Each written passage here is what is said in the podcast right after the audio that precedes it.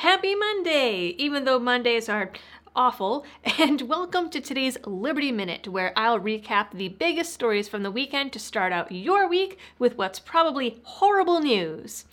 Also, because it's Monday, that means that this episode will be a little bit longer and is brought to you with the help of Blackout Coffee Company. Because Mondays require copious amounts of caffeine, and why not feed your need with their 1776 brew? To check out their coffee, you can click my link down in the description. All right, the biggest story of the weekend, without a doubt, is that Donald Trump has been acquitted of inciting the Capitol riot. Social media was filled with people mourning what they called a destruction of our democracy, while reporters questioned Trump's lawyers about how much doctored evidence was too much, as Democrats were caught presenting photoshopped tweets and fabricated phone calls during the trial. In the end, seven Republicans split from the GOP and voted guilty in the trial. Trump won in a 57 to 43 vote, which surprised many media outlets as they just flat out hate the guy. And in their defense, his lawyers did misspell United States in two separate briefings. On Friday, the Daily Wire announced their partnership with the now disgraced ex Mandalorian star Gina Carano. She was fired from Disney after Twitter accused her of being anti Semitic and transphobic in response to an Instagram story likening today's political climate to Nazi Germany and previous posts in which she showed support for ending the lockdowns.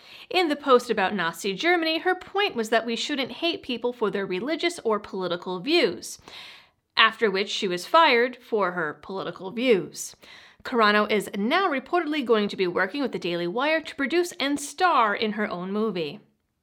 The Biden administration made a very surprising move on Saturday, announcing that they are deeply concerned about the fact that China refused to hand over information on their first 174 COVID cases during an investigation by the World Health Organization.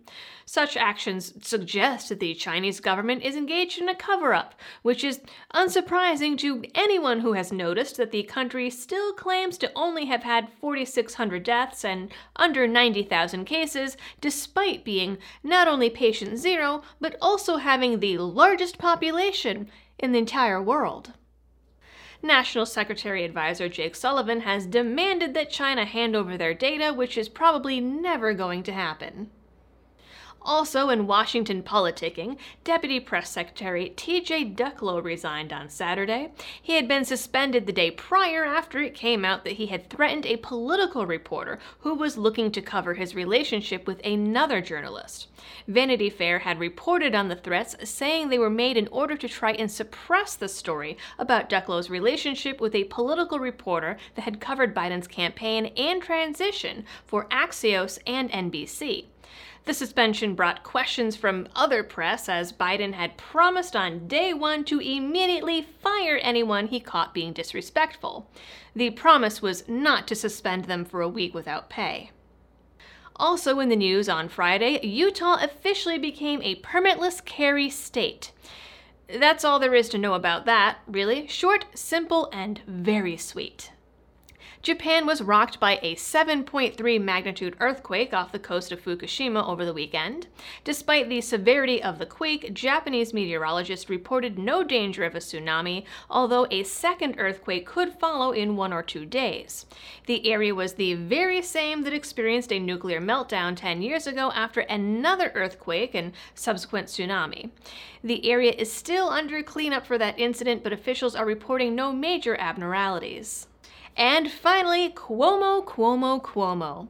Things are heating up for the governor of New York after his administration's top aide confessed last Thursday that they deliberately hid data on nursing home COVID deaths during an investigation by the Trump administration's Justice Department.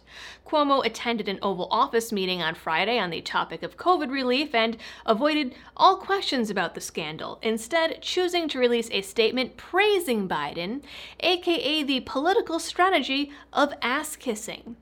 Press Secretary Jen Psaki also avoided the topic as she is already known to do. Meanwhile, the New York State Assembly is considering revoking Cuomo's emergency powers due to his handling of the coronavirus. The information first came out during a call between Cuomo's secretary and Democratic lawmakers. During the call, the details of which were released by the New York Post, the aide apologized to lawmakers for the political trouble it caused them, rather than the deaths, and blamed the cover up on Trump, causing what she called political football with his investigation. Cuomo's health department had released a directive on March 25th of last year ordering COVID patients into nursing homes.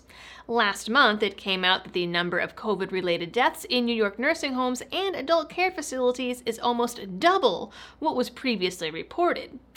When questioned on this, Cuomo literally went on television and said, Who cares? All right, folks, that's your update on the weekend's news. If you liked this video, be sure to check out my channel for longer form videos and my weekly live streams that air every Tuesday and Friday. Thanks for tuning in, and I will catch you on the next one.